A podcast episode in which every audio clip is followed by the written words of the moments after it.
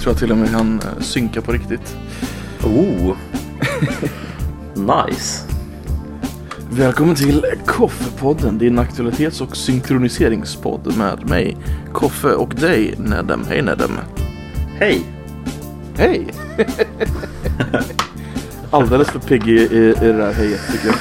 Ja, jag vet. Jag vet. Det är så här i coronatider så, så jag känner mig aldrig bättre när alla andra mår dåligt. Så är det. Skadiga det är den enda sanna glädjen. Ja, så är det. Hur är det med dig? Jo, fan det är okej. Man börjar bli lite van av att eh, traska runt här hemma liksom. Ja, Det är- faktiskt. Det är andra veckan för mig nu, kan jag säga. Andra veckan som du är i någon slags karantänliknande situation. Ja, ja, jobbar hemifrån. Jag får ju gå ut, det är ju ingen som säger något. Ja nej, nej, nej. Självklart. än så länge. Så Än så länge. Än så Alltså länge. i Italien så skjuter de ju fan på Nej, inte riktigt. Nej, det får väl var det, vilket land var det som hade infört ganska dryga böter nu? Var det Frankrike? Eller var det Italien också? Det är säkert Italien. Jag tror Norge också. Har de också gjort det? Tror Det var något land som hade 2500 euro i Mm. böter. Jo, det hade jag hört om. Ehm, Jag tror det var... Vi, vi chansar på. Italien. Det känns som Ja, en så att- De, Men de, där vill- börjar de, de behöver statskassan liksom. Ja, precis. Ja, alltså de behöver ju sponsra Berlusconis frilla. Han som inte ens Ja, nej, nej, nej, men han var länge av. Han varit politiker. Det är klart att han fortfarande har någon slags apanage. Nästan typ apanage. Eh, Jo, men vet du vad? I, ehm, I överhuset i Italien. Det sitter ju Mm. faktiskt på livstid. Om du väl blir invald. Jaha, det visste jag inte. Så de har någon... eh, Och det, det eftersom de inte har ett adelskap som eh, eh, Storbritannien. Så, Mm. så kommer man in på ganska roliga så här eh, eh, grunder. Det, det är någon författare som är 102 år som kommit in till exempel. Men jag läste någonstans att, att sitta i motsvarigheten då till parlamentet i Italien. Att du har en ganska, för det första en ganska hög lön. Men sen har du också tillgång till, till en egen, eh, och nu är jag inte säker på att det här stämmer så du rättar mig om du vet att det är så. Men vad jag kommer ihåg när jag läste om det här senast var i alla fall att man har tillgång till en, en viss, viss liksom budget för grooming varje år. Liksom. Så att typ så här dina kläder, ditt hår. Sån grooming. Jävlar Ja. vad jag blev rädd där. Nej, nej, nej, nej, nej. Det var bara Berlusconi som hade tillgång till den typen av grooming kapital. Men det var hans egna pengar så det, det, han klarade sig på det. eh, alltså det, det känns... Skulle något land göra det så skulle jag vara Italien. Ska jag kolla? Vänta. Eh, Gör det.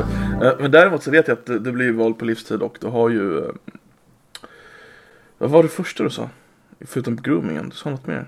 Nej, men jag sa att man har tillgång till kläder. Eh, Typ så här, du får köpa kläder via någon slags... Nej, eh, du sa att de hade väldigt hög lön och det stämmer. Eh, EU, med, det? EU-parlamentarikerna, de får ju 140 000 i månaden. Alltså alla EU-parlamentariker. Mm. Och det är ju väldigt högt med svenska mått. För, Precis. men det är ju ett så här snittvärde av, de tog någon gång av alla parlamentariker i Europa. Så inte en EU-parlamentariker skulle tjäna mindre på att vara i EU. För att de tjänar så mycket i, i till exempel Italien och i, i Spanien och Frankrike och sådana där länder. Ja, precis. De vill inte liksom. De, de vill stanna. Här, här, kan du, här, kan du, här kan vi se. Eh, MPs salaries and average wa- wages. Så har du då alltså Australien 201 000. Alltså eh, euro då. Italien 182 000. Sen är det USA 174. Och sen så faller det liksom ganska snabbt. Spanien bara 44 000 euro om året. Ehm, men Italien har en ratio mellan eh, average salary och eh, deras eh, MPs salary eller parlamentsledamöter som är 4,95. Så det är 4,95 högre än snittlönerna som andra ord. Det är Ass- ganska mycket du. Så på ett sätt så gillar jag att det är kopplat till snittlönen. För då har de en anledning att kämpa för det. Å andra sidan så är den jävligt hög. Ja, Den det är alltså. jävligt högt alltså. Det är jävligt högt. Det borde ju vara nästan typ så här 1,15 gånger eh, minimilön eller något sånt där. Ja, alltså. Eller ja, inte minimilön va? Ja egentligen alltså det är väl, alltså, då, du, Alltså vad, vad, vad, skulle, skulle du vilja att de tjänade som eh, lite typ snittlön? Är det det du skulle vilja att de tjänade som parlamentsledamöter i Sverige? Eller ja, eh, Ja, alltså på ett sätt så vill ju inte att du motiverar eh, karriärister utan du vill ju motivera ärliga människor som vill kämpa för någonting. Och det tror jag att Mm. om du, tar, du sänker lönerna så uppmuntrar du ju det. Sen vet jag inte exakt hur, hur lågt du ska sänka den och sådär men liksom. Men du har hört motargumentet också antar jag då? Alltså det här argumentet att om du har för låga löner så kommer det leda till korruption för att de Mm. personerna som faktiskt befinner sig i de här positionerna kommer Ja men vad fan kolla söka på. sig ehm, till Vad fan heter sjukhuset i Stockholm nu då? eh, Karolinska, nya Det, Karolinska. det är alltså världens femte dyraste byggnad i hela världen. ja, det Och den är... är, så att vad fan. Att det ska motverka Ja, jag korruption. vet, Hur mycket pengar jag vill du slösa på dem egentligen? Nej, jag vet inte. Eh, det, det, går, det, går, att- det går att fundera. Det går Ja, att jag fundera förstår över... argumentet men uppenbarligen så är de korrumperade idioter i alla fall. Ja just det här, kolla lyssna. Italienska eh, vad heter det, MPs har också möjligheten att claima 1300 dollar i månaden för eh, resekostnader. Mm. Eh, det är ju givetvis. också tror jag. Ja, det har de säkert. Ja, Och är du, är du gammal miljöpartist så kan du åka intern flyg i Stockholm. Eller taxi. Mm. Om man är eh, hon, eh, vad heter hon? Det markar. Hon lite Nej nej, hon har också gjort det. Eh, Mm. Kanske. Men jag tänker på hon eh, Walter Ström eller Den, Mikaela den Waltersson, eller vad hon hette. till, Den får du dra. Ja, eh, Mikaela Walter. Men då åkte hon, hon taxi i Stockholm eller vad var grejen? Ja, precis. Men det, alltså ni missar ju den bästa referensen. Det är ju, eh, vad heter han? Eh, han som var för detta partiledare för Miljöpartiet, språkröret. Killen. Eh, ja, Peter Eriksson. Nej, han efter. Ehm, Gustaf Blom- Fridolin. Ja, han tog ju flyget från Bromma. Eller från de två flygplatserna i Stockholm. Men är det verkligen sant att han gjorde Det det? är sant, inte det är bara- sant. det är sant alltså. Bara, I, grejen var vilk, I vilket syfte gjorde han det liksom? Han skulle till andra sidan. Och flygplanet, regeringsflygplanet skulle ändå om, eh, placeras. Så det skulle ändå flyga den vägen. Så att, men Aha. de väntade på så att han kunde ta det. Det var, sorry, det var jag som blandade ihop. Det var faktiskt Yvonne Ruwaida som åkte taxi för över en kvarts miljon kronor med riksdagens betalkort utan att redovisa ett enda öre. Sen var det ju någon SSU-pamp Eh. som åkte från eh, vapen och granater jag på att säga. Ja, ja, ja, ja, ja. från eh, freds, freds och försvars... Ja. Folk och försvar. Folk och försvar. Bodström, Filip, Filip Bodström var det. Hela vägen till Stockholm tror jag. Ja, precis. En jävla taxinota. Ja, den är, den är... Alltså det är så här, ja, men hur du än försöker att motivera det så är det så här, ja men snälla, du är... Du, du, du är liksom ledare för SS... Ja men du är ledare för SSU. Bara lägg av, du behöver inte ta den där jävla taxin. Du är så viktig är du inte. Alltså du är knappt viktig. så det är så här, du är viktig i något slags liksom semi, semi-viktig i något slags konstigt sammanhang. Men du, men du är inte, du ska in, du är inte, jag tar en taxi från Norrland till Stockholm viktig. För att jag måste vara med på det här mötet idag. Nej, du kunde tagit bussen. Ja, eller vara med via Skype. Alltså, eller Ja, vad fan som helst. Eller ringa in Alltså, eller... Precis, snälla. Men det är, väl, det är väl något som är lite eh, tecken på det här partiet att det är liksom Det, är gammalt och har växt, sig- växt sig f- lite rötet inuti, inuti liksom Det här stora Ja. statsbärande partiträdet Absolut. Om man, alltså, tänk, tänk bara på Mona Sahlin liksom. Jag tog ett förskott på lönen och sen så får hon komma tillbaka. Inte nog med att hon får komma Mm. tillbaka, hon får leda partiet. Det är Ja, det är det egentligen är, oroväckande. Ja, ett dåligt beslut också av eh, Socialdemokraterna skulle jag säga. Mm. Av deras VU. Att de överhuvudtaget kunde tänka sig eh, henne som partiledare igen. Det var jävligt korkat. Men jag tror de var förblindade med att de kände att de var tvungna att ha en kvinna. Och Mm. den enda bra kvinnan har blivit mördad. Ja, exakt. Nu finns det bara en kvar, då tar vi henne. Ja, nej, det var liksom hur många hade de som var på toppnivå inom partiet som, som det var då Margot Wallström, Mm. Som inte ville. Ja precis som inte ville, Ulla, nej, Ylva Johansson, Mm.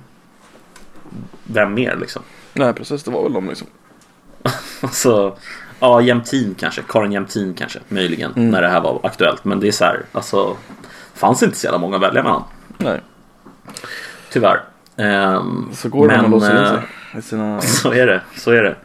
Får jag fråga dig en sak? Har du, har du någonsin hört den här berättelsen om, eh, jag tänkte på det här, apropå ta makten i ett land och sådär.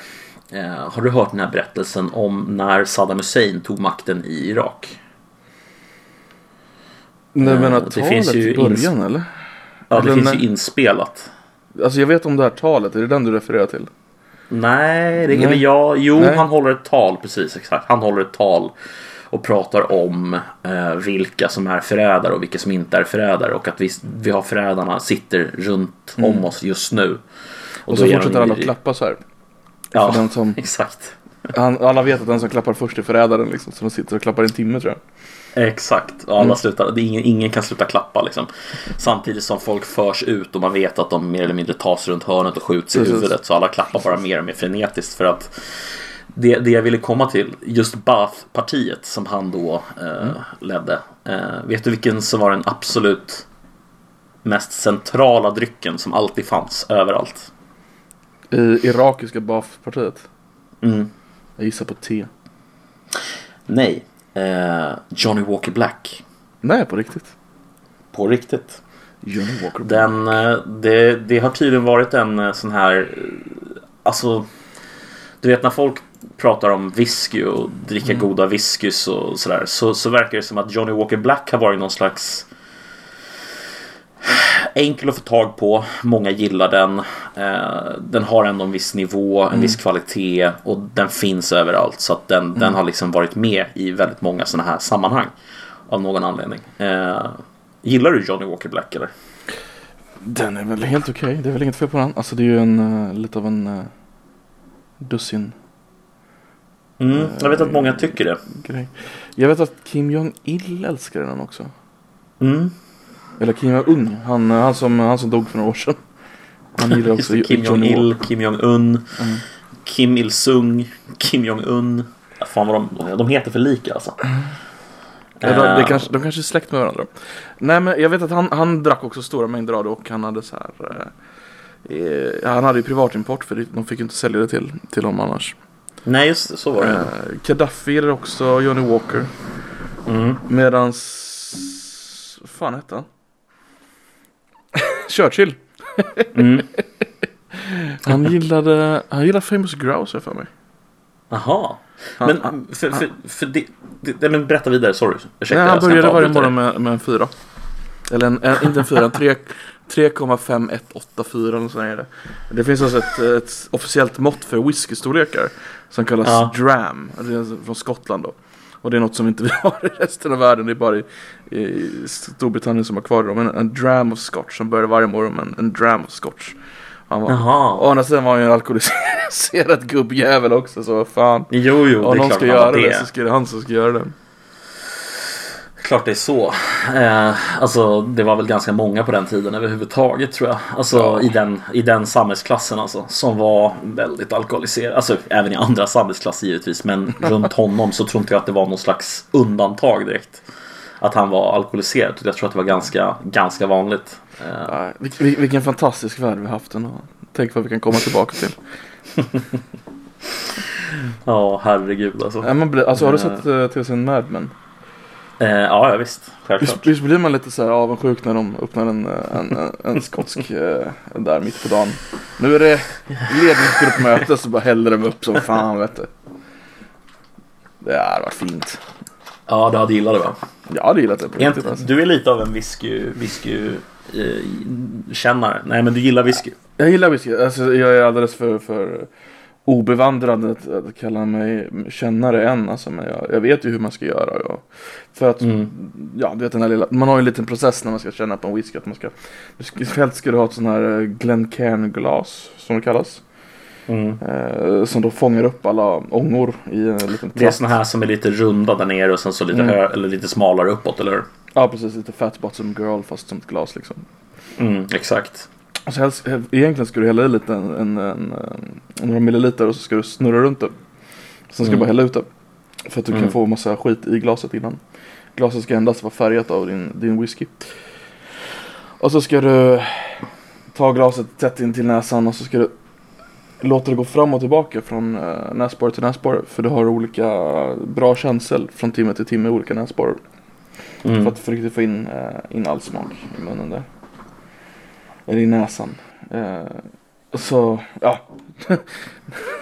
du bara, gillar du whisky? Ja, ja, så här ska man dricka whisky. Kommer in uh, direkt på det. Nej men alltså jag... Nej, men jag, jag, har, jag har smakat en del whisky mina dagar, mina dagar liksom. Jag gillar whisky. Jag dricker ganska mycket whisky också ska jag vara, om jag ska vara ärlig. Liksom. Det, är, väl- det är väl min go-to liksom. Efter en, en, en, en tung dag på jobbet så kommer man hem och tar en liten jävel liksom. Det är, det är inget jag Jag, jag, eh, jag, en sak som jag upplever som väldigt, väldigt intressant med just det här du säger det här med glasets form, Mm. att det ska spela roll. Det, det är att precis som, precis som du så har jag då en, en far som är ganska whiskyintresserad. Och Mm. eh, han har fått mig då att dricka ur samma whisky då ur eh, två helt olika glas. Varav det ena glaset är precis ett sånt glas som du, du pratar Mm. om då. Vad, vad sa du att de hette de här glasen? Glencairn. Glencairn. Can med ett R någonstans där. Glencairn. eh, nej men eh, det som var så intressant med det. Det tycker jag är att alltså whiskyn smakar eh, inte lik. Alltså så här. Om du dricker ur ett vanligt glas så smakar whisky sådär eh, väldigt fränt och starkt som det kan göra. Eh, men dricker du ur det här glaset så är det som att ångorna har inte lika mycket utrymme att ta sig upp så det smakar inte lika mycket eh, av den här starka delen av whiskyn. Sen kan det vara total inbildning från min sida. Men det, det har varit min upplevelse varje gång att whiskyn smakar helt enkelt annorlunda i ett sånt glas jämfört med till exempel ett eh, vanligt glas som man brukar dricka whisky i. Eh, med bara helt raka sidor liksom. Mm. Eh, är det här din upplevelse också eller är det bara någonting som Nej, jag... alltså du, du, får ju en annan, annan eh, karaktär på det, absolut. Men om det ska...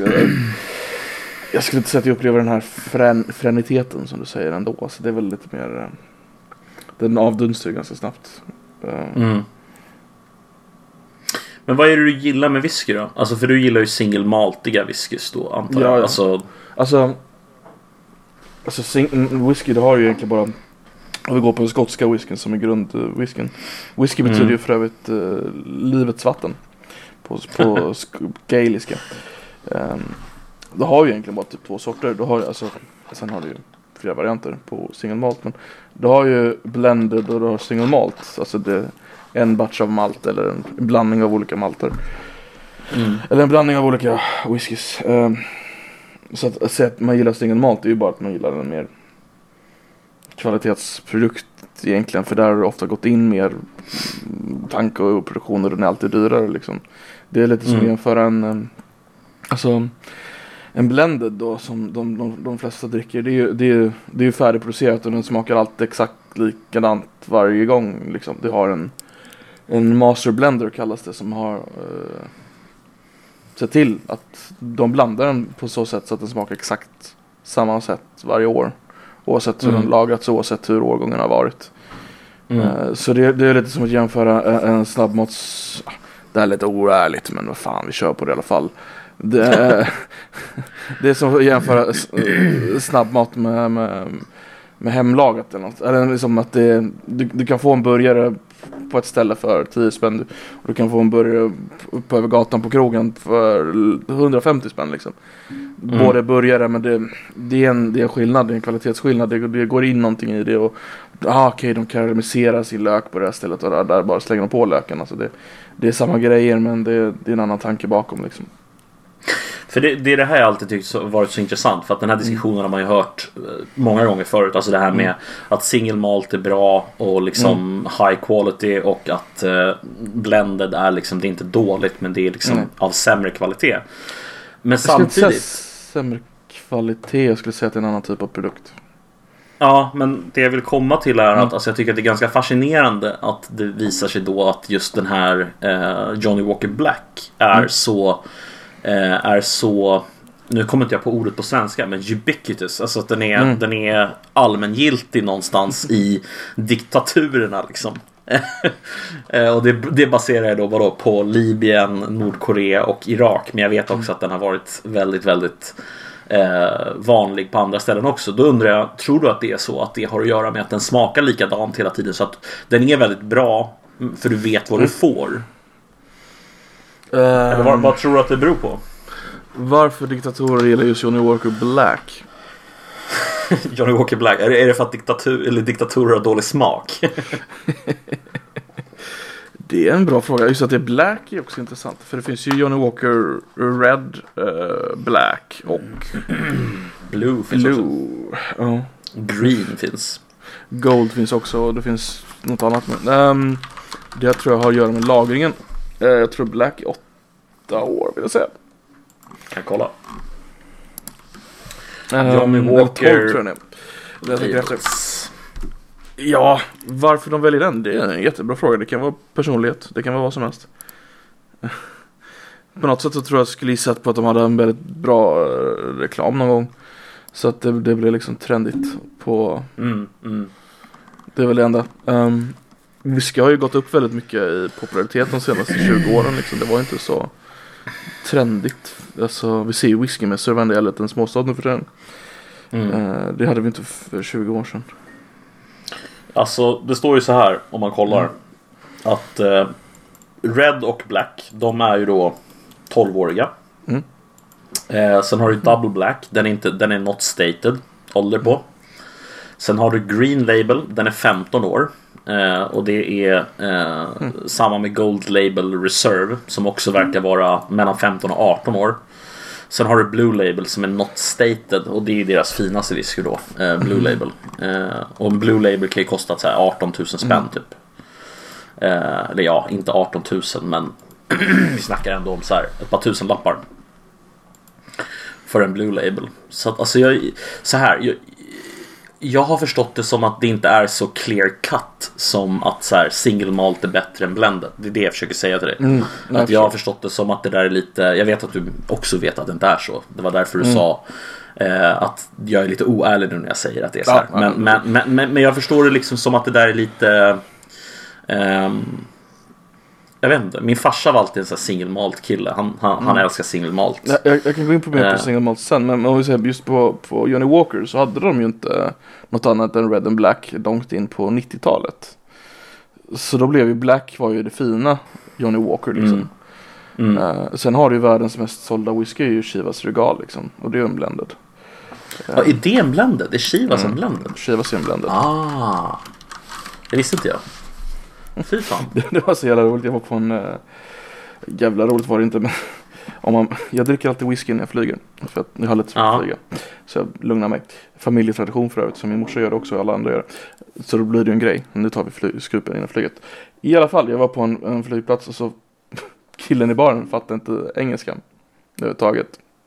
Mm. Så jag bara, ja, men vi ska bara en cheapest whisky please. Jag Bara, cheapest? Chivas? så till slut så stod jag där med varsin Chivas här istället för att, ja han fattade inte vad det var. Men den var billig ändå. Ja men alltså jag vet inte. Jag, alltså den, den typen av whisky jag tycker är absolut mest Mm. odri, odrickbar. Det är ju alltså de här ehm, riktiga båt, eh, båtwhiskyn.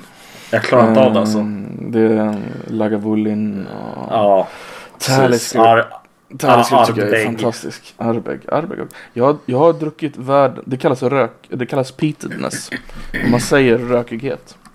Mm. Mm. peatedness är alltså, det här är alltså en hel grej inom single malt. Att det är alltså torv som du röker. Mm. Samtidigt som du röker eh, kornet. I Mm. samma rum. Och då, har du, då får du alltså olika karaktär beroende på vart torven kommer ifrån. Och vilken typ av torv du har. Så Mm. de stora single malt distillerierna äger alltså stora tomma landområden med torv. Bara för att det är där de får sin typ av eh, rökighet. Ja precis. Och, Mm, och då det är lite behöver de där- den typen av torv liksom. Och det är lite där den här grejen med single malt kommer att Ja men de har lite mer den karaktär och så och de bygger karaktär och en palett här, på det sättet väldigt Och sånt är ju Mm. väldigt så eh, Det jag skulle säga är att jag har druckit världens rökigaste whisky Vilken är det? Åh oh, gud, heter den? Octomore uh, de, de Octomore heter företaget eller destilleriet och de gör en typ rökigare varje år Så jag drack väl den rökigaste för typ tre år sedan då. Så det har de, de har säkert kommit med en Ännu rökigare nu eller? Ja, precis. Eh, Bruce Ladish Octomore då, heter den. Ehm, och den, alltså, då, den hade det året 155, 156 ppm i rökighet. Alltså av all, ja du fattar. Ja, Eh, parts per million. Ja, det, ja, av ja precis. Grejen var att eh, det var på Stena Lines-färjan. Okej. Så hade jag, jag och några polare åkt ut till Danmark över dagen. Eh, som man gör. Och du vet vad, vad som händer. Grabbar åker på, på, på Jag vet inte om ni gör det här i Stockholm för det tar lite för lång tid att åka till Finland. Men man kan åka till Danmark kan man göra över dagen. Eh, är du kvar? Ja, jag är här. Jag Ja, lyssnar. ja, det blir helt tyst på. I alla fall, till Danmark kan man åka över dagen, det kan man inte göra i Finland. Så att vi börjar ju åtta på morgonen och går på båten och tar en, en, en, ja, en, en dansk frukost då, alltså en, en, en ja, någon shot, eh, en starköl och en eh, skagenmacka. Ja, Och så fortsätter dagen. rimligt. Ja, fortsätter ju dagen sådär. Och sen så hittade vi ett ställe precis när vi skulle ta på båten som hade 10 shots för 100 danska. Och jag är ganska skön när jag är full. Så jag, standarden var att det skulle vara så här 14-procentiga shots. Så här lite glada och roliga. Ja. Men de hade en, en dålig dag och eh, jag var full och bartendern var söt. Så jag frågade kan vi byta ut dem mot lite roligare grejer så här. Och efter många om så kunde vi ju det. Så då hade vi ju varsin bricka med 10% alltså 10 shots med 40%. Nej. Åh. Jo då. Det var, hade vi. Jag har gjort det här också, vet du det? Ja, låt mig fortsätta. Så gick vi på båten och så tog vi varsin öl. Och några av oss började känna det lite så här och några andra bara, men det är lugnt. Jag har sett, alltså så här, man började splitt. Det, bör- några tog det ganska hårt, du förstår. Mm. Men jag tänkte, ja men jag ska i alla fall, eh, jag ska i alla fall köpa lite whisky och ta med mig hem. För det gör man på båten, det är billigt på båten. Så, så det är precis så här att jag klarar mig. Jag, jag kan ag- interagera med folk, folk fattar att jag är full men jag kan interagera. Och så pratade jag med han eh, whisky-snubben på båten. För de hade en, alltså Stena Line har alltid whiskygubbe som står i taxfree-området och pratar whisky och så kan man få tips och sådär. Han bara, ja du är en riktig whiskykännare du, det hör jag på dig när du pratar om vad du vill ha så här. Du jag ska ge dig, den, nu, det här gör jag inte för alla men nu ska jag öppna den här. Så får du, får du smaka. Så kom min polare då som Där Det var precis i det ögonblicket han eh, Hans fylla kom in Oj. Så då, han tar en också Och vi tar varsin och Jag säger ja det var ju gott och så här och fan vad kostar den? Ja 2000 ja, Kanske inte riktigt att jag ska ta den då men så här Och så går min polare iväg Men märker inte det så jag pratar med den här killen Och sen bara ser han Vad fan gör han? Han står i hörnet Du vet stor jävla taxfreebutik Upplyst, Mm. högt i tak Mm. då står han inne i hörnet och så har han snott en öl och så försöker han öppna den med Nej. sin nyckelknippa. Nej. Åh. Inne på taxfree också. Ja, ja, ja, ja. Så springer jag fram till För helvete, du kan inte öppna den här! Och så, då har han alltså stått inriktad mot hörnet. Och så bara vänder han sig långsamt bort bak. Nej men Koffe, det är lugnt. De ser inte mig. Och så vänder han sig tillbaka och försöker öppna den igen. De ser inte mig. Nej. De såg honom. Ja, med- De såg ja, honom. Ja, så jag inser ja, jag tar mina whiskys, går till kassan, håller honom, vi går. Och då, problemet är att de har ju wifi på båten. Mm. Så han tar sin, så jag tar, jag tar med han, några andra polare till ett hörn, vi sitter där, försöker ta hand om honom liksom. så börjar han eh, whatsappa med alla, alla han känner. Ja, jag kommer snart in till stan.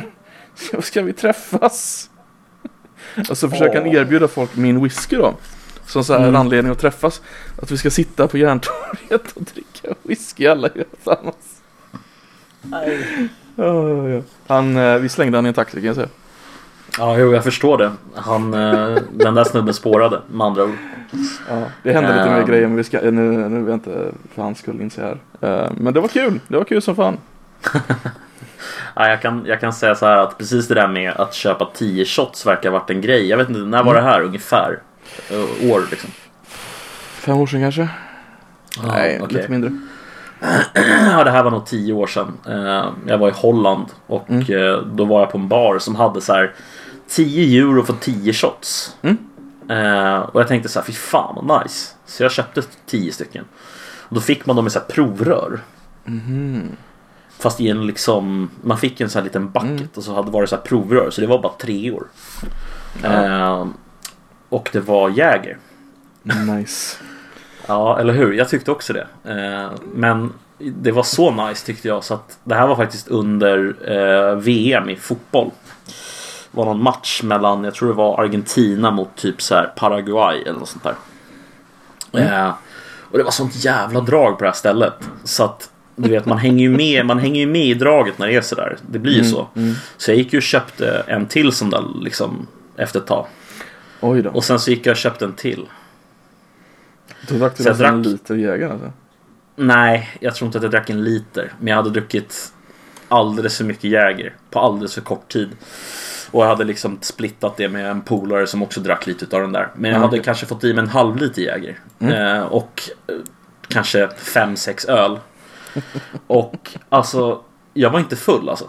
Och det var det som var så jävla sjukt. Jag tänkte, fy fan vad sjukt att jag inte är full. Fan vad nice. Nu drar vi till, eh, vad heter det, vi var i Amsterdam. Så nej, men fan, vi drar in till stan och festar liksom. Absolut, för matchen var klar. Mm. Och fyllan kommer när jag sätter mig i taxibilen. Åh nej. Och när jag, när jag ska kliva ur taxibilen så, alltså jag är så full så att jag kan inte gå. Alltså jag har aldrig blivit, varken före eller efter tror jag aldrig jag blivit så full. Alltså var, jag var så full så att alltså Först ställer jag mig upp när jag ska gå ur taxin och håller på att liksom kapsejsa till vänster ner mot, du vet ju hur det är. Har du varit i Amsterdam någon gång? Faktiskt inte. Det är ju, de har ju sina kanaler. Ja. Eh, jag håller liksom på att liksom snedda ut och ramla ner i kanalen. Oh no. Så jag blir plockad av min polare. Så vi ska gå in och ta en kebab. In på kebabstället och där har de såna här jävla glas... Eh, eh, vad heter det? Eh, glasrutor eller vad man ska säga. Mm. Så att man inte ska liksom spotta in liksom saliv eller whatever. Och jag håller på att ramlar in i den där. Och håller på nästan liksom välta hela ehm, glasskivan. Så de kastar ut mig därifrån. Och då inser ju mina polare att nu måste ju du hem. Du kommer inte, Mm. alltså, du klarar ju inte det här liksom. Eh, så de sätter mig i en taxi. Det första jag gör är att bara spyr i hela taxin. Nej. Åh. I taxin också. Ja, jag, nej, nej, jag spyr faktiskt aldrig inne i taxin utan jag säger till innan och så kastar de Okej. ut mig så spyr jag ut, ut utanför taxin. Men Okej. jag är tvungen att gå hem. För ingen taxi vill plocka mig. Jag är för full. Så jag får gå hem Oj, mitt oj, i oj. natten i Amsterdam. Eh, ledd av två polare som får typ släpa hem mig. Eh, det där är... Ja, är det... Vad jag... Kontentan av det jag försöker säga är Drick inte eh, 10 shots för 10 euro. Det är jävligt korkat. Det finns liksom ingenting. Man vinner ingenting på det. Drick lite långsammare. Det är min poäng. Ehm, Så istället när du kommer ner till Göteborg så åker vi till Danmark så tar vi 10 shots för 100 danska istället. Det är mycket bättre. Jajamensan, det gör vi. Fan vilken bra idé. Det är, helt, det är väldigt stor skillnad nämligen. 100 danska är mycket liksom, det är rimligt. 10 Det euro, 100 danska. Ja, nej, men det är, ja, nej, jag är på. Nej, Lätt. Ja, bra, bra. Grymt, grymt. Hur, Ehm, hur står danska kronan egentligen? Norska kronan har ju gått ner som fan nu. Vi är ju för första gången på väldigt länge värda mer. 1,47 1,47 svenska kronor är den danska kronan värd. Oj. Och den norska kronan, vi kan kolla, No- 0,9 och sådär va? 0,91. 0,9 är fan Eh. ganska bra. Ja, det är jävligt bra. Eh, ska se här. På ett år så har den alltså... Oh, jävlar vad den har tappat i värde. Mhm, mhm. Alltså sen, sen den... Sen julafton så har den tappat från 1,05 ner till 0,89. Eh, Och nu är den på 0,91 då just nu. Det går inte Där bra för man. norrmännen alltså. Nej, och ändå har de sin olja liksom. Det Hallå, är kanske håller därför de det på inte går så bra för dem. Ja, just det. the oil, the black curse eller vad man kallar det för när, när länder får olja. Ja, fy fan alltså. Eller är det corona? Är det därför? Jag tror det är en blandning. Alltså det sista är nog lite corona men jag tror att det är en blandning. Det måste vara något Ja. mer också. Och oljan började Det kanske för så har- länge sedan. Ja men alltså det måste ju ha att göra med oljan, eller hur? Alltså Nej, nu men menar alltså, jag olje, oljepriset alltså. Alltså den riktiga oljan, alltså Förra gången oljan gick ner som fan var ju 2014 eller 15. Ja, Sen har det sig ganska stabilt långsamt uppåt till nu. Och det var ju bara Mm. två, tre veckor sedan. Mm. Så det måste ju vara något mer eftersom de har gått ner i tre månader. Vilket är mer än bara två veckor. Så måste det ju vara något mer än bara oljan som gör att det går ner. Fast alltså, koll, ja, inte i tre månader. Kollar man på priset på deras valuta så har det ju gått ner. Men det, det har fortfarande varit över en krona hela vägen fram till, Mm. nu ska vi se, ända fram till den 8 mars. Hmm. Ja men då var det nog oljan där då. Men alltså det, ändå lite ner innan. Alltså den stod Ja. ju i en, den var ju nära i paritet med danska där ett tag. Ja, jo jag vet. Så att, eh, Kollar man på femårsperioden här så ser man ju direkt att, alltså, kollar man på slutet här så är det ju bara en rolig berg och. Jag antar att de inte tycker det, men vi, vi svenskar vi, vi får glädjas lite när det går dåligt för Norge ändå. Det Lite. finns, ju- det finns ju Lite. sån här, eh, ja, ja det är klart. Det finns ju sån här uh, mem i Norge, partysvensk. Alltså svenskar Mm. som tjänar lite pengar i Sverige och så åker de till Norge för att festa upp det. För att visa att de har cash liksom. Eller, eller folk som jobbar i Norge. Och ja, du vet. Ja, Tror att den trenden kommer vänja sig nu när vi tjänar bättre än dem? Alltså kommer typ norska ungdomar flytta till Stockholm och bli som eh, lite looked down upon som vi svenskar blev där på tio år sedan. jag vet inte fan alltså. Eh, jag tror att vi ligger i lä rätt, rätt mycket bra tag till alltså. Jävla normen. Det är så. Vad är de har? För- Vad har de i snittlön egentligen? De har ju något så här helt absurd. eh, Vi kan kolla GDP per capita, eh, Norge. Jag ska se. De har alltså ett GDP per capita på 75 504 dollar. Att jämföras med våra som är på 53 442 dollar. Eh, enligt den här listan då som kommer från eh, Världsbanken då. Eh, Kan man lita på Världsbanken? Jag vet inte. Det har du någon anledning? är det såna här eh, space, nej såna här uh, rymdödlor eller? Det lär det ju vara. Rymdjudeödlor? Kan det vara så? Har du sett den? Uh, går helt off en jävla tangent här. Uh, den där memen, Världshäls, eh, Världsbankens ordförande går ut och tar av sig masken. Så är den ödar under. Vi ber om ursäkt. Vi, ville, vi, vi, vi ska återställa simulationen. Vi ville bara se vad ni skulle göra. Jag såg den, det är jävligt roligt faktiskt. Ja. Eh, det vore ju nice, helt allvarligt. Tryck på reset. Det räcker nu. Ja men om vi kör så här. Om du fick sätta reset och så låser du fast eh, ja, året där liksom. Vilket år skulle du Mm. välja? Inte Oj. för personlig del kanske men för samhällets del om vi säger så. Ja, för, sam för samhällets del tänker du. Eh, då skulle jag välja 1987. 1987. Alltså för det första 80-talet givetvis. Alltså det, är inte ens en, alltså, det behöver vi inte ens förklara. Alltså det, det, det är självklart. Alltså tar man inte 80-talet då har man fel. Alltså det är bara 80-talet var den mest bekymmers, bekymmerlösa perioden i Du är fan världshistorien. Gordon Gecko nu alltså, jävlar. Alltså. Ja, ja, lyssna nu. Den mest bekymmerfria perioden i, i modern historia. Alltså det var liksom Det var bara eh, 99-ish luftballongs ungefär och eh, Det var fortfarande kalla kriget Men det var precis på slutet av kalla kriget Så ingen tog det på så här, något större allvar längre eh, Operation Ryan hade tagit slut eh, Så liksom kärnvapenhotet var inte sådär jättestort heller Utan det var mest bara lite Det var liksom perestrojka och glasnost ehm. Eh, du hade liksom eh, välstånd i hela västvärlden. Eh, hyfsat i alla fall. Eh, och eh, ja visst, hiv och aids och sådär hade börjat spridas men ingen brydde sig riktigt ännu. Det var ganska chill fortfarande. Ingen förutom alla bögar. Ja men precis, jo jo. Men du brydde dig inte om dem heller, så ja, men fan, bland, det spelar ingen roll. Nej, jag, jag, var, jag var inte så gammal. men men het, jag, jag, utgår mest nu ifrån vad jag har sett på film. så att, och, och kanske att jag är lite av en så här 80-tals fetischist någonstans. Alltså jag, jag vet inte, kalla krigets 80-tal.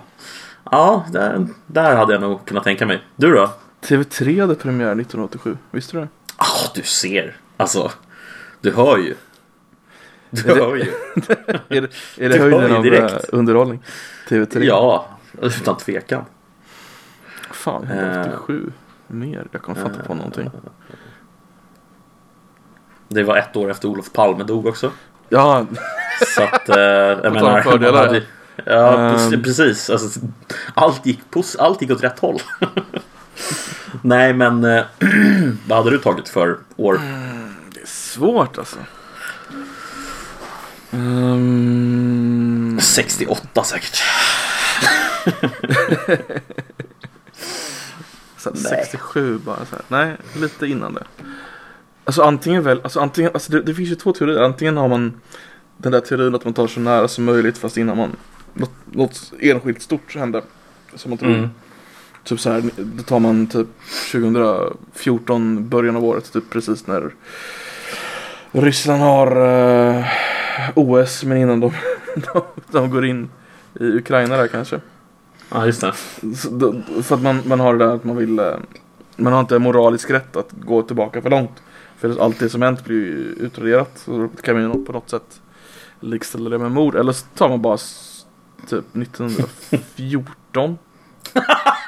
1914. Ja men det är ju lite Jag har så jävla väst- väntat att du skulle ta någonting sånt. Låt höra.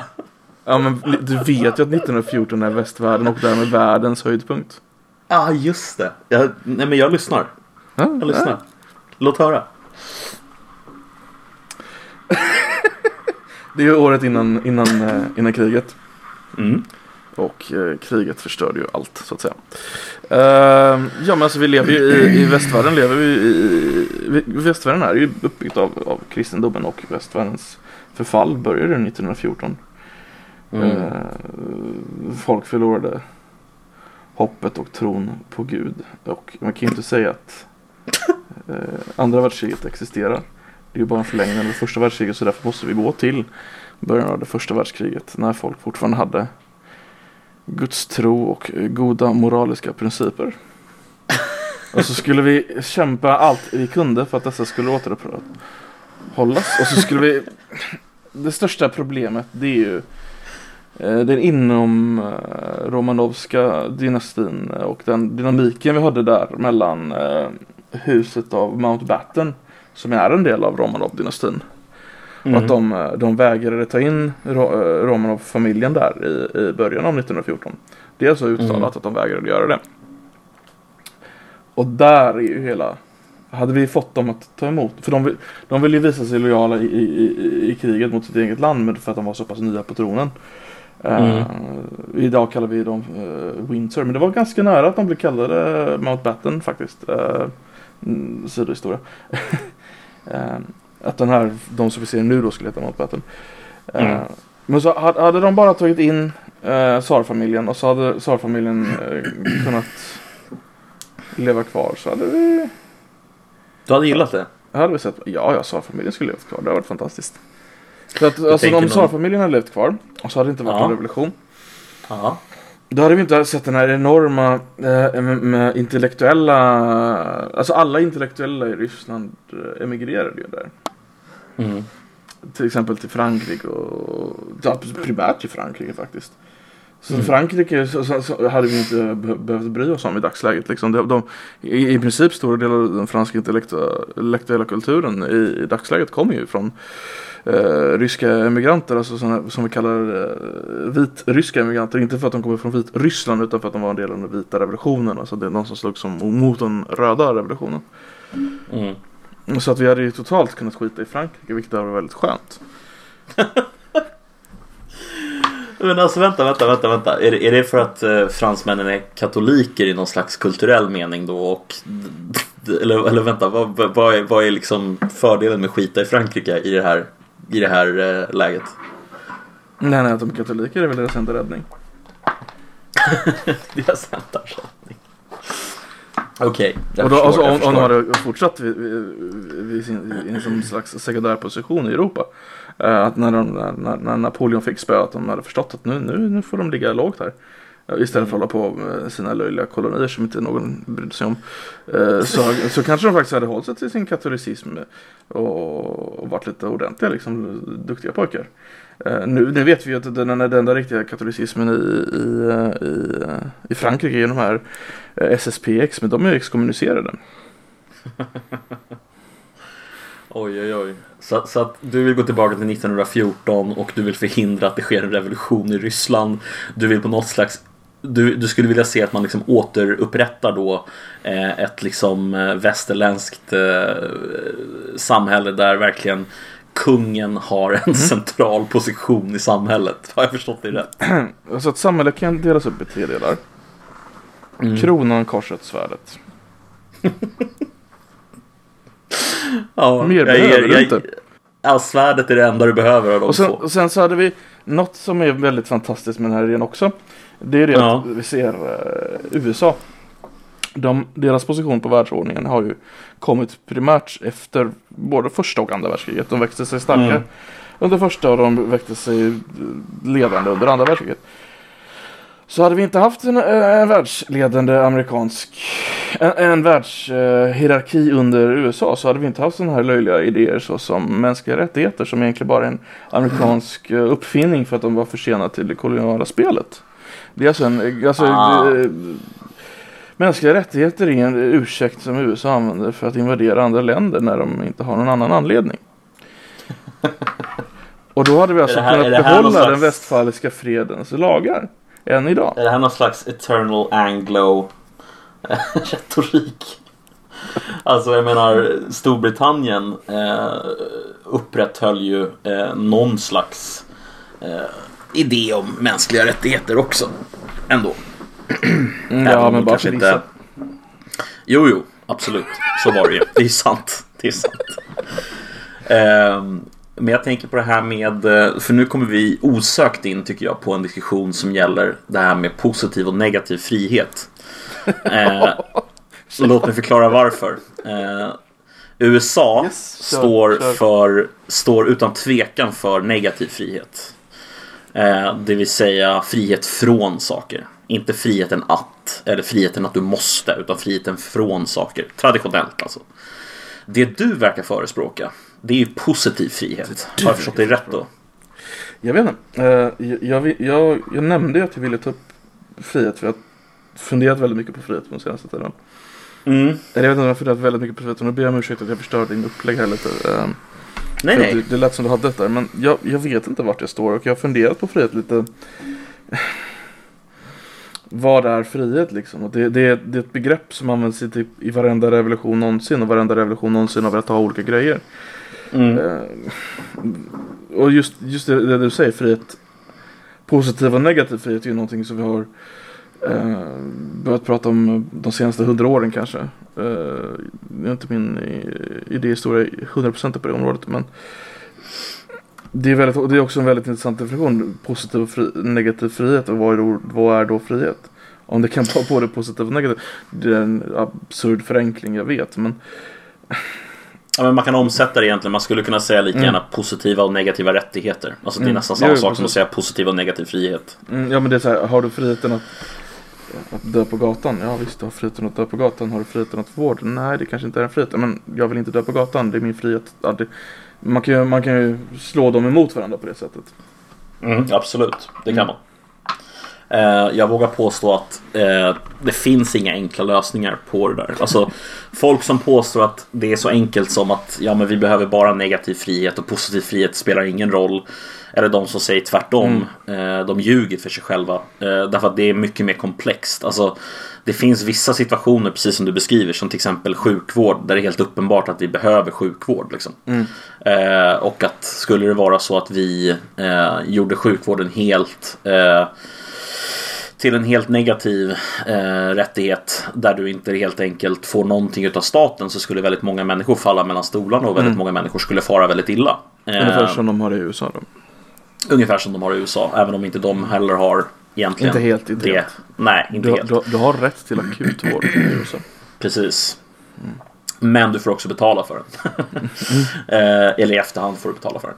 Men eh, positiv frihet, så som jag ser den i alla fall. Eh, så här, negativ frihet är ofta, inte alltid, men oftast ganska eh, lätt att motivera med att så här, ja men varför ska någon bestämma det åt dig? Ja.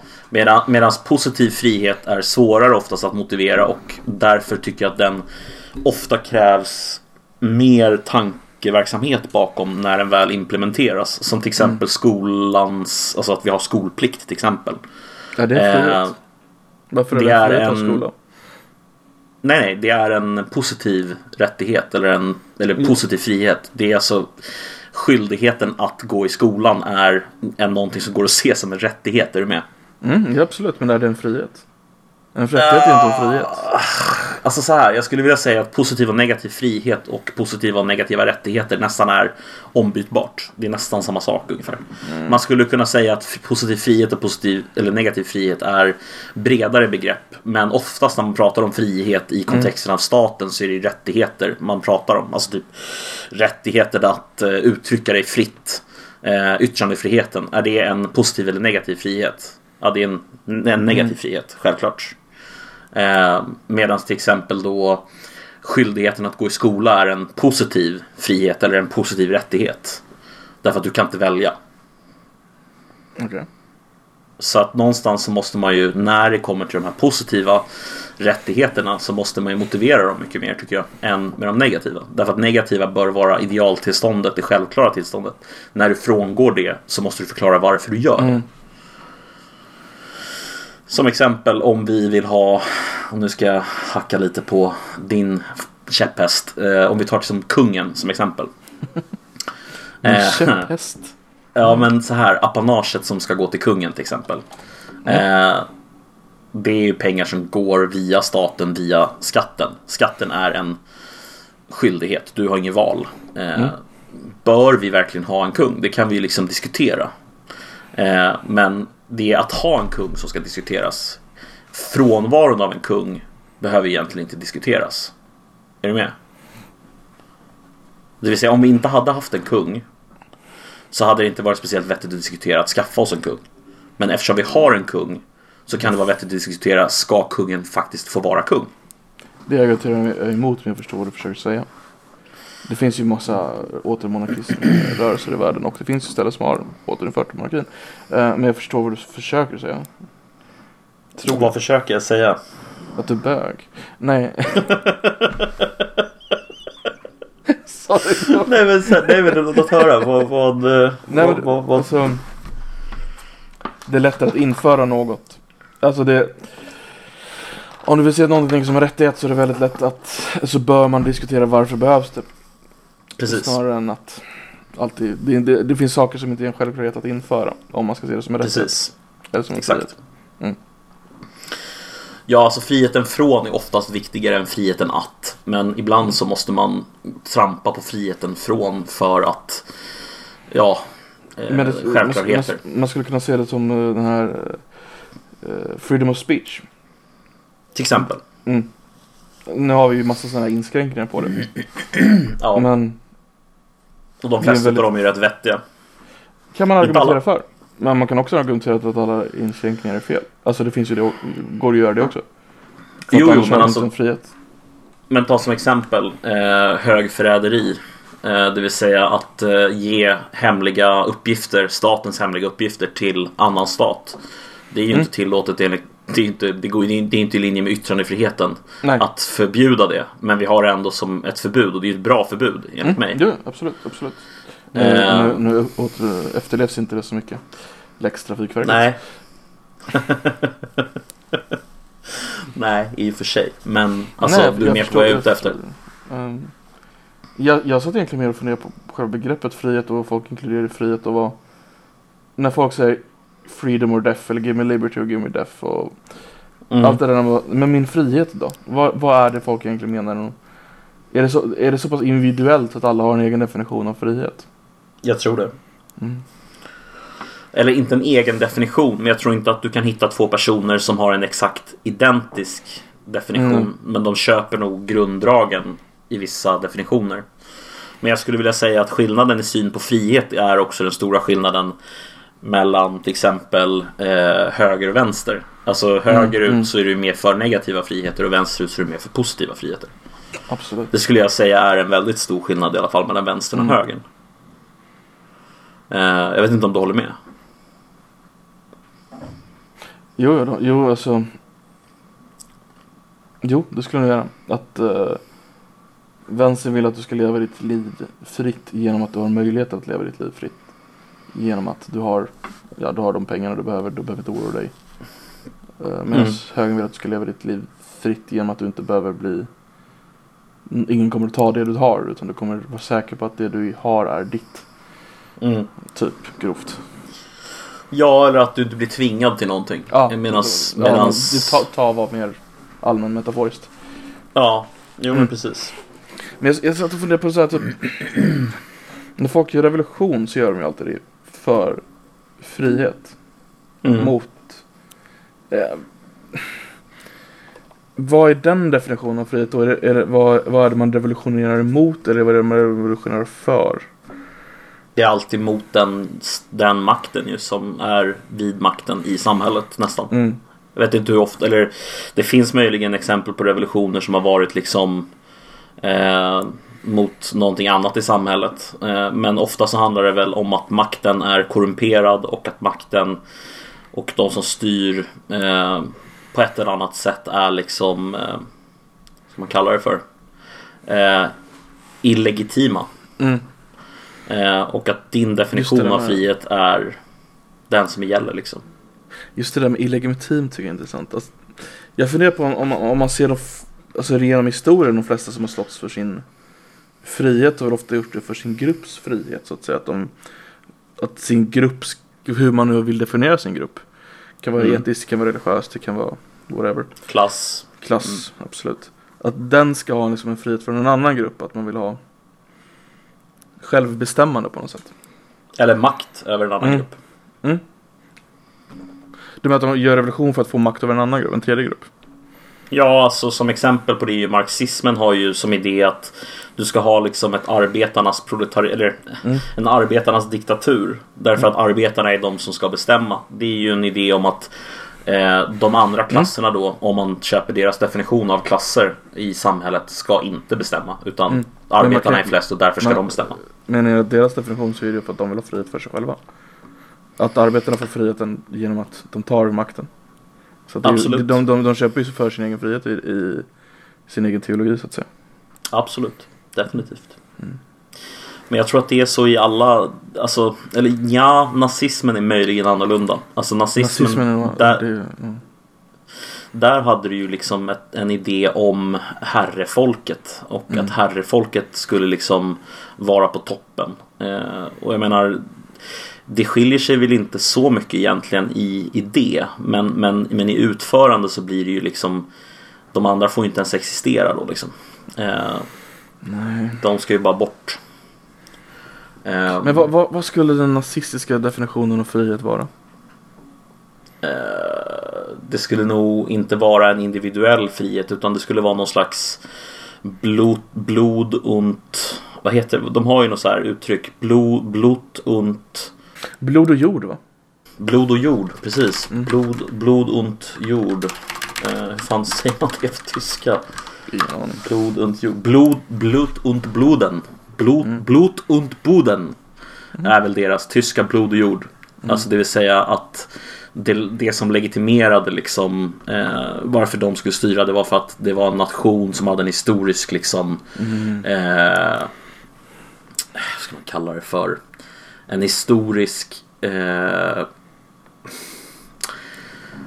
fan ska man förklara? Alltså så här, om jag förstår det rätt och förklara om du tycker att jag har förstått fel men anledningen, deras definition då av frihet är egentligen att hela staten Tyskland som nation eh, med hjälp av blod och jord skulle liksom vara fri i relation till andra stater. Så att det var liksom den här uppståndelsen av eh, det historiska arvet som den tyska nationen hade med typ så här teutoner och du vet så här stora liksom eh, tidigare riken eftersom de kallade sig tredje riket och sådär. Mm. Så då ska man väl förstå det i den att det är liksom hela nationen tillsammans som representerar någon slags frihet. På Mm. sånt sätt. Typ. Helt galet enligt mig. Men ja. Kan man säga att de, blev liksom, de ansåg sig liksom nedtyngda av alla andra som fanns i världen? Så de, när, de, Ja. när de var ensamma här på täppan så kunde världen bli, bli fri liksom. Ja, eller alltså så här att de Alltså de respekterade väl vissa andra folk men Mm. inte Inte vilka folkslag som helst liksom. Det var Nej, de- de väldigt, som- väldigt selektivt. De som underkastade sig. Japaner var ju Precis. hedersarier, vet jag. Ja, det till exempel. Eh, de hade inga problem med italienarna. Eh, Konstigt nog. eller hur? Ja, Jag Kanske menar rent militär, militärtekniskt så var de inte mycket till hjälp. Så att de, Nej, det precis. var mer så jag menade det. Kanske syditalienare kanske de hade problem med, vem vet? Ja, Norditalienare kanske var okej. Norditalienare. Norditalienare, ja just det. Ja. Nej, men jag vet inte. Jag tycker, jag tycker begreppet frihet är svårt överhuvudtaget. Jag håller med dig om det. Visst är det. Men det är... Ja, framförallt alltså- tycker jag att det är så... Nej, säg. Det är ändå definierat mycket av västvärldens historia. Till exempel hela USA är ju ändå baserat på... Alltså skulle man definiera USA med ett ord så skulle man ju definiera det med frihet. Absolut. Men, det, Men en väldigt specifik mycket av- definition av frihet. Ja precis, de har absolut sin egen definition av frihet. Men frihet. Men alltså det är väl ungefär som att folk säger, alltså jag menar, det är så här, det är samma sak som godhet. Mm. Liksom vadå godhet? Alltså enligt Då, får vem? du, då får du fråga Miljöpartiet. Ja, alltså det, det, det Ja, blir väldigt, det är väldigt, det är relativa begrepp på något sätt. Alltså det är så här, Absolut. relativt Absolut. till vad liksom. Ehm, absolut. Fri, frihet är lätt att mäta. Kan man säga. Alltså vad är mer eller mindre fritt på något sätt. Är, om du får de här alternativen, vilket är mest frihet? mm. Det skulle vara mycket lättare att svara på än vad är frihet. Ja, eh, man, man kan nog alltid se att det är någon slags gradskala tror jag. Eh, för det är väl ganska uppenbart till exempel att om hela nationen ska utge liksom, eller stå för någon slags frihetsbegrepp eller Mm. idén Mm. om det goda liksom. Eh, så är väl det är ju i alla fall i min värld inte så fritt. Nej. men, det men det är som sagt, det är ju jag, det är min Ja, definition. ja, absolut, absolut. Det finns säkert också, tycker Eh. jag. Det finns ju fortfarande nazister liksom. Ja, det gör ju det. Eh, och det finns ju fortfarande marxister. Så att jag menar alltså som tycker liksom att det rimliga är Ja. att vi har liksom all makt ligger hos arbetarklassen liksom. Och det är så här. Varför då? Men ja, visst. De har, de har ju det gemensamt att de tycker att all makt ska ligga i den klassen som, eller den gruppen som finns kvar. De Ja. båda ta bort de andra. Det om det. Jag har fått två tittarfrågor.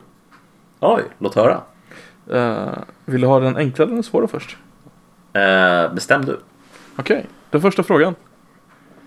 Vilken är den optimala tiden på dygnet att äta en macka? Klockan tre på natten. Klockan tre på natten, tycker du verkligen det? Du, du är inte sån som äter Nej, frukostmacka? nej. Nej, jag käkar inte frukost. Eh, jag skulle nog säga så här att den optimala tiden att äta en macka. Sa, sa de på natten eller? Nej, på dygnet. På dygnet. Eh, Mm. Är nog klockan. Ja, så här klockan 11 en lördag liksom. På Du har precis stigit upp lite sent och så går du och så lagar du till typ en riktigt god äggmacka med eh, Äggmacka. ost och bacon och hela jävla skiten. Det är gott. Mm.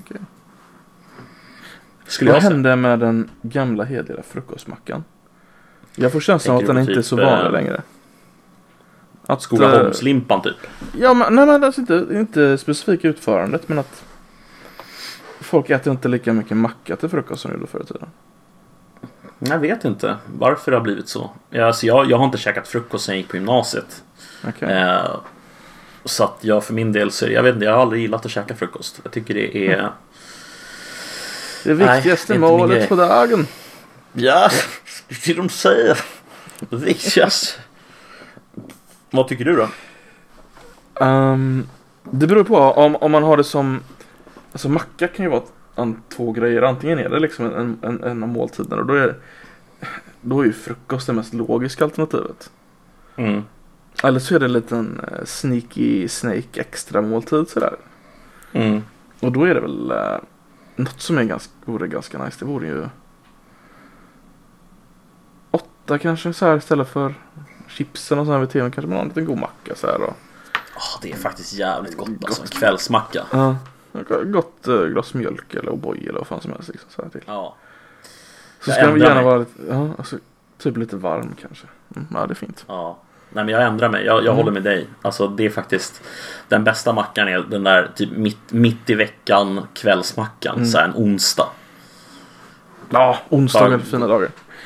Ja för, det är bra dagar för, för mackor är onsdagar bra dagar. Överlag Kanske, kanske, med, kanske med ett glas öl till. Oh, nu pratar vi. Ja, jag vet inte, är det godast med öl eller O'boy eller mjölk till? Nej, det är godare med O'boy alltså. Det är, det är inget snack om den saken.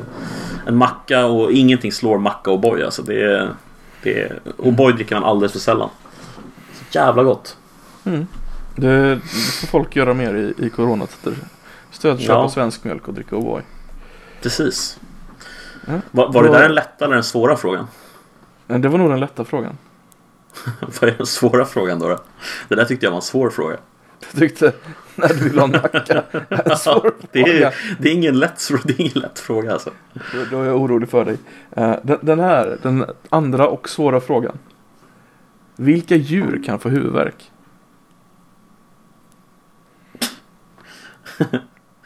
Eh, Visserligen djur. mer av en uh, faktafråga. Men du säger, Jag har faktiskt ingen aning alltså. alla djur? Nej men, jag, nej men jag gissar på alla däggdjur i alla fall. Eh, lär ju kunna få det. Jag tror det. Frågan är om de kan identifiera det som huvudvärk. Men, men ja, jag gissar på det.